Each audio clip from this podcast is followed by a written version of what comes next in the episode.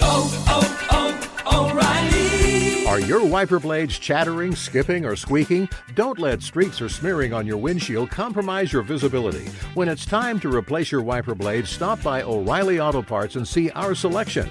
Our professional parts people will even install your new wiper blades while you wait. Stop by O'Reilly Auto Parts today. oh, oh, oh O'Reilly. Auto Parts. There's nothing like snook hook sets at dawn or catching a tarpon in the moonlight. Find your next fishing trip made easy on fishingbooker.com and experience the magic of the Sunshine State or any other destination on your fishing bucket list. Book a blue water adventure in search of sailfish or go snapper fishing with the kids. With over 6,000 captains and trips to choose from, planning your next one just got a whole lot easier. Download the Fishing Booker app on the Google Play or App Store or visit them online at fishingbooker.com to book your trip today. Outdoor adventure won't wait for engine problems. Things like hard starts, rough performance, and lost fuel economy are often caused by fuel gum and varnish buildup. Seafoam can help your engine run better and last longer. Simply pour a can in your gas tank. Hunters and anglers rely on Seafoam to keep their engines running the way it should the entire season. Pick up a can of Seafoam today at your local auto parts store or visit seafoamworks.com to learn more.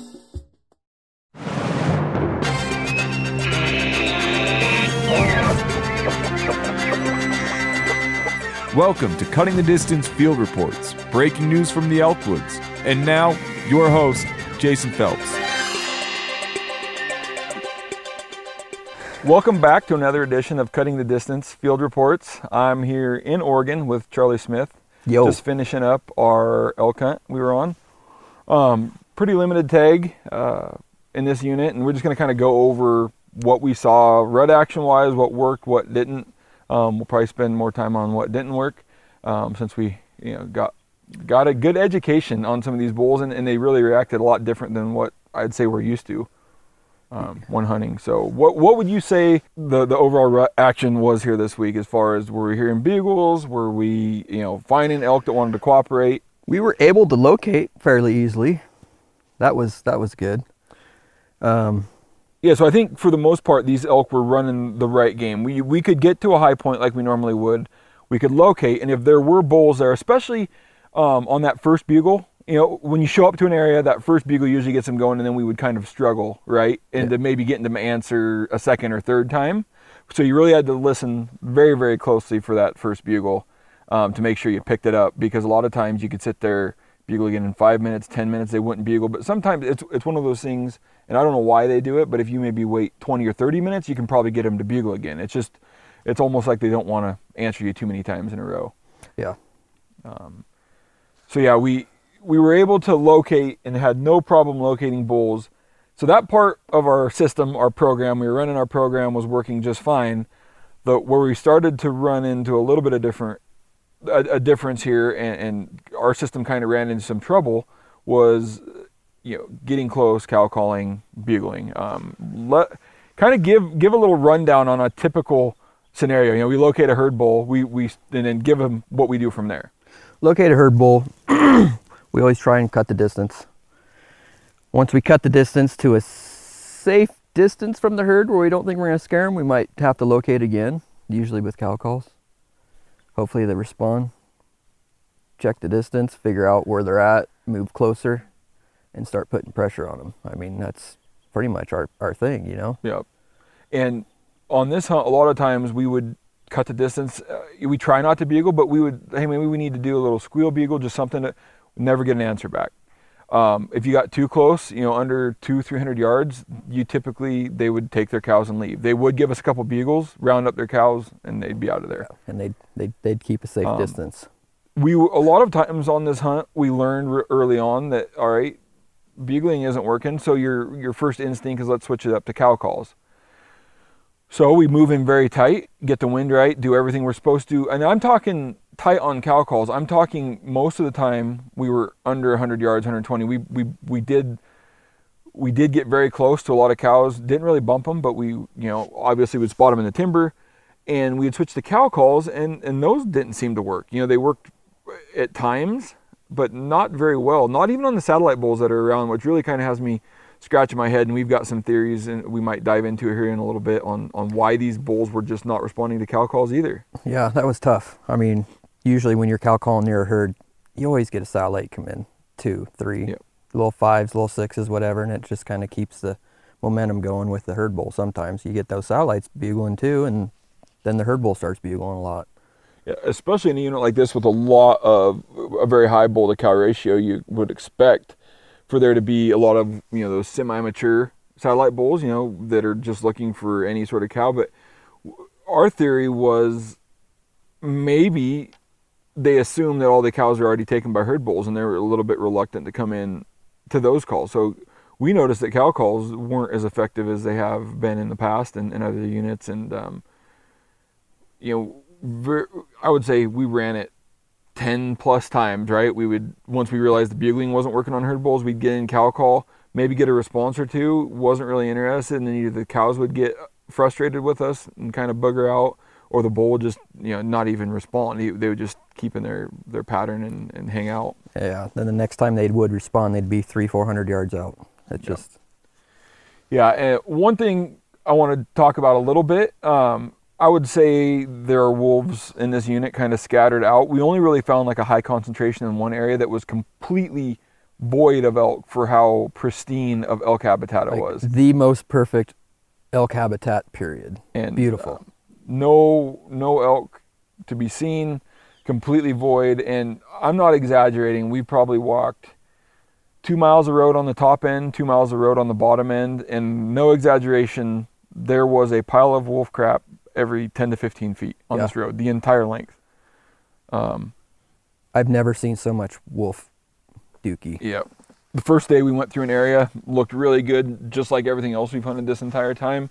Um, went in, we found a wallow so you could see what's been around, um, you know, in the mud. And sure enough, we seen more wolf and cougar tracks than we did Yeah. um, elk. Which, you know, that not I'm not saying that the the rest of the area wasn't good. It's just it's obvious that there are some dead zones in here, and so there were some days or times where we you know we really wanted to check an area out and just void of elk which um, so the wolves had a little effect but i wouldn't blame you know wolves on on you know non-vocal elk necessarily we do think one day maybe they had moved through an area and kind of made some elk quiet because it they were still there and um, Yeah. it was I'd- obvious but I mean, seeing the, the tracks on the road and stuff, you know, it just kind of makes me feel like that the elk aren't going to respond as easy. But I mean, even with some, a few tracks and stuff here and there, we were able to get them to talk. But seemed like when you got closer is when they just wouldn't say anything.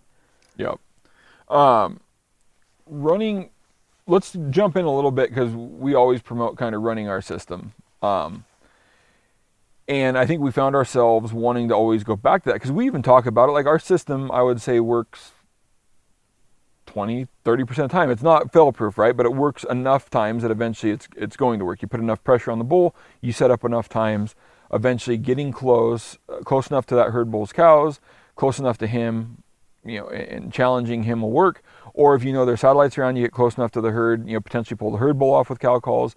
Um, so we do a very methodical system, and I think, uh, as we mentioned earlier, you know, found out it wasn't going to work, but we always we would go into setups right saying we weren't going to call it all Yep. and we go right back to calling. It's just you feel like it's eventually going to work. Like, yeah, maybe our odds are lower, maybe it's 10% in this unit. Um, but we found ourselves every time we're not going to call, we're not going to do anything. You just instinctively go back to it. And I think that's one of my biggest takeaways is you, I, we should have adapted earlier and been a little bit more like steadfast in, We're too stubborn. yeah, We like to do it the way we do it. That's the thing. yeah. We've been doing it for 25 plus years, maybe more, more than that. And it's worked so well so many times. Yeah. That it just it's tough to go in there and this is where like my biggest takeaway maybe we should have just flat out like stuck to a different system um, you know we'll, we'll keep that in mind and I'm, I'm more worried in future hunts that i'm not gonna i'm gonna be scared to death to bugle now just because of all the results we got here I'm not. would- My next hunt, I'm bugling. Yeah, I'm gonna go bugle in your face. I don't care. If it doesn't work, it doesn't work. I'll, I'll fail how I know best.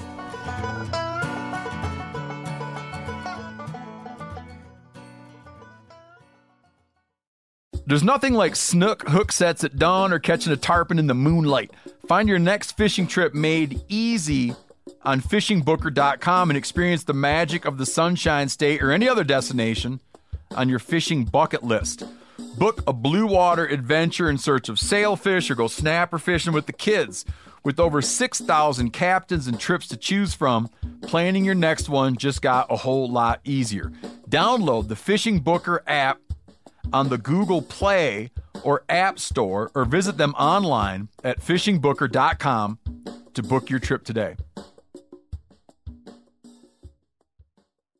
O'Reilly Auto Parts are in the business of keeping your car on the road. O'Reilly Auto Parts offer friendly, helpful service and the parts knowledge you need for all your maintenance and repairs. If you're confused about what part you need, like what wipers are going to be the best, what replacement headlights are going to be the best, go into O'Reilly and talk to the people that work there because they're great and they're super friendly and they'll get you squared away where you walk out knowing you got the right thing.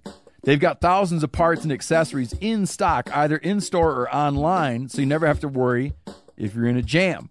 Do you need your windshield wipers replaced? You need a brake light fixed? You need some quick service? They'll help you find the right part or point you to the nearest local repair shop for help. The professional parts people at O'Reilly Auto Parts are your one stop shop for all things auto do it yourself, and you can find what you need in store or online. Stop by O'Reilly Auto Parts today or visit us at o'reillyauto.com slash meat eater that's o'reillyauto.com slash meat eater We've all seen plenty of gadgets and fads come and go, but here's one product that stood the test of time Seafoam Motor Treatment. Lots of hunters and anglers know that Seafoam helps engines run better and last longer. It's really simple. When you pour it in your gas tank, Seafoam cleans harmful fuel deposits that cause engine problems. I'm talking common stuff like hard starts, rough engine performance, or lost fuel economy. Seafoam is an easy way to prevent or overcome these problems. Just pour a can in your gas tank and let it clean your fuel system. You probably know someone who has used a can of Seafoam to get their truck or boat going again. People everywhere rely on Seafoam to keep their trucks, boats, and small engines running the way that they should the entire season. Help your engine run better and last longer. Pick up a can of Seafoam today at your local auto parts store or visit seafoamworks.com to learn more.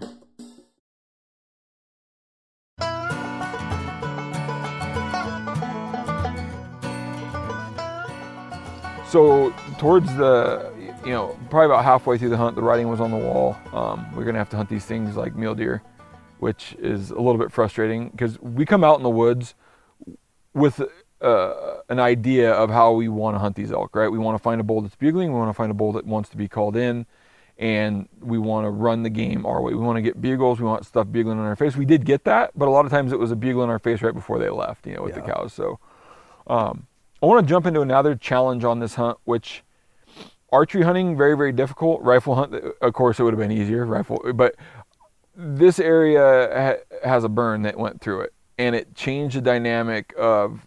We, we always talk about having terrain and vegetation for cover, so we can move in close. What this brush did was put us exposed 90% of the time out in, in the open. And number two, it was louder than hell. Number three, it gave you very, very little possibility to ever set up and shoot because even when we did call bulls in, their vitals were going to be completely covered, you know, with, with brush. And so jump into a little bit of how this brush kind of changed our hunt. You know, we focused on a certain bull for two and a half days and then ultimately we just had to like It's literally trying to get him to be in the perfect spot, which there wasn't very many perfect situations, you know, where he would actually give us a shot. I mean, it's like you got to move with these elk as they're going to their feed or bed and hope that they get in these little, I'd say, what, semi open areas, which Yeah. there's not very many of them. Yeah, and this this is where as an elk hunter, I once again I struggle. It's easy for me to tell everybody like you just have to like know that there's no light at the end of this plan.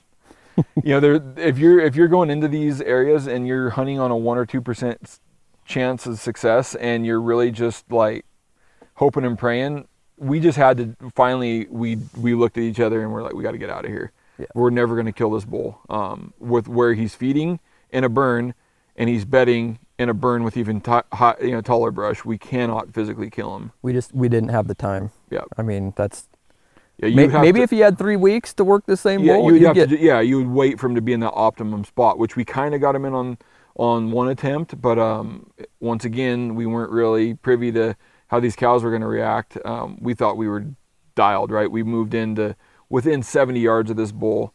Um, it, it- that was a high percentage of having good success on that. His That- cows were there. We wind was perfect. We were real, real close.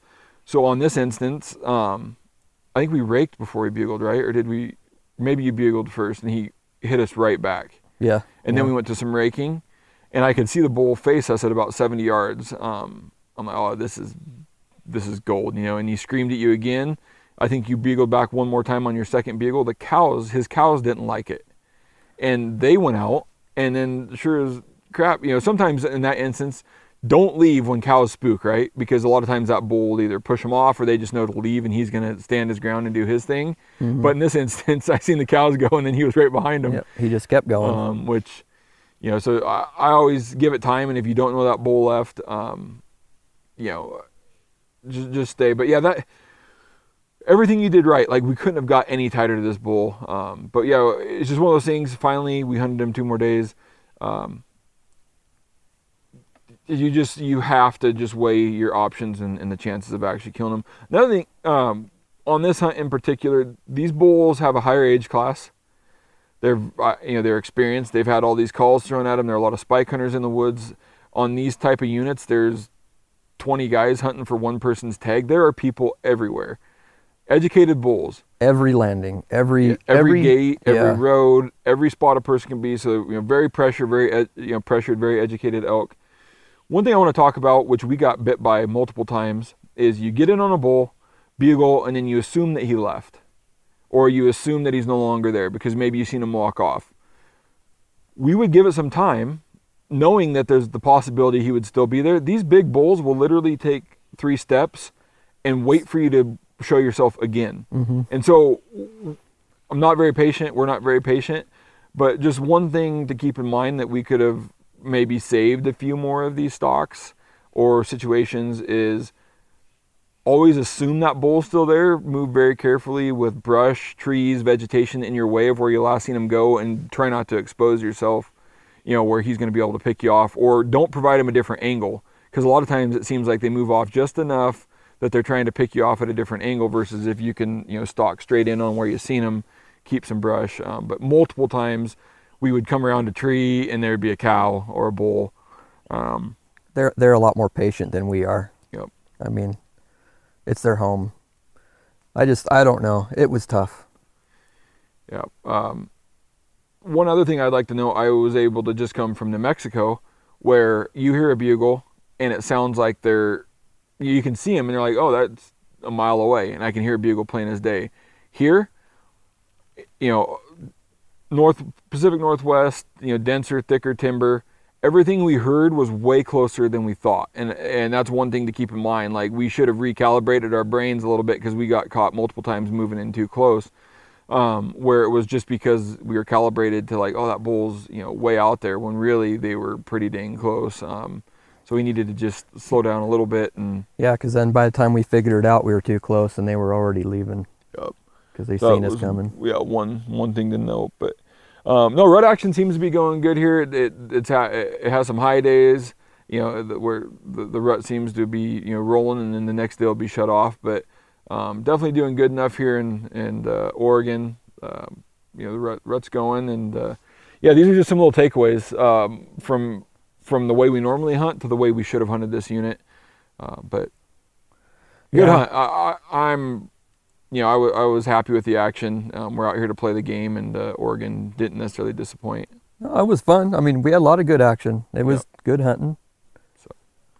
Yeah, Saw some nice bulls, some real nice bulls. yeah. Thank you for Oh, coming yeah. and be my caller and uh, trying to help out. We haven't hunted together since 2017. I was able to call you in a little six by five on that hunt, and uh, we haven't really hunted since then. Uh-uh. No, that's that was a fun hunt too. Yeah. Now I'm a little. Uh, now I'm a little nervous that uh, after hunting with you, there's a little. Uh, Curse. yeah, I I don't believe in any of that stuff, but I'm a little nervous because uh, Yeah, you you've had a, a stretch of bad luck, and I'm afraid it maybe rub, you know might rub off a little bit. So uh, Yeah, kind of like it did to another friend of ours. yeah, no, I, no, I'm not worried about it. We'll be uh, we'll we'll get back at it. We're heading to Idaho next. Um, so hopefully the well, I'm heading to Idaho. You're heading home. I'm heading home. Um, I'm gonna go hunt rosies with the muzzleloader. There you go. Well, good luck on that. Appreciate you being out here. Oregon's been fun. Um, look forward to next time we get to hunt together. But that is the field report from here in Oregon. Um, hope everybody's having a good season. See ya. Bye.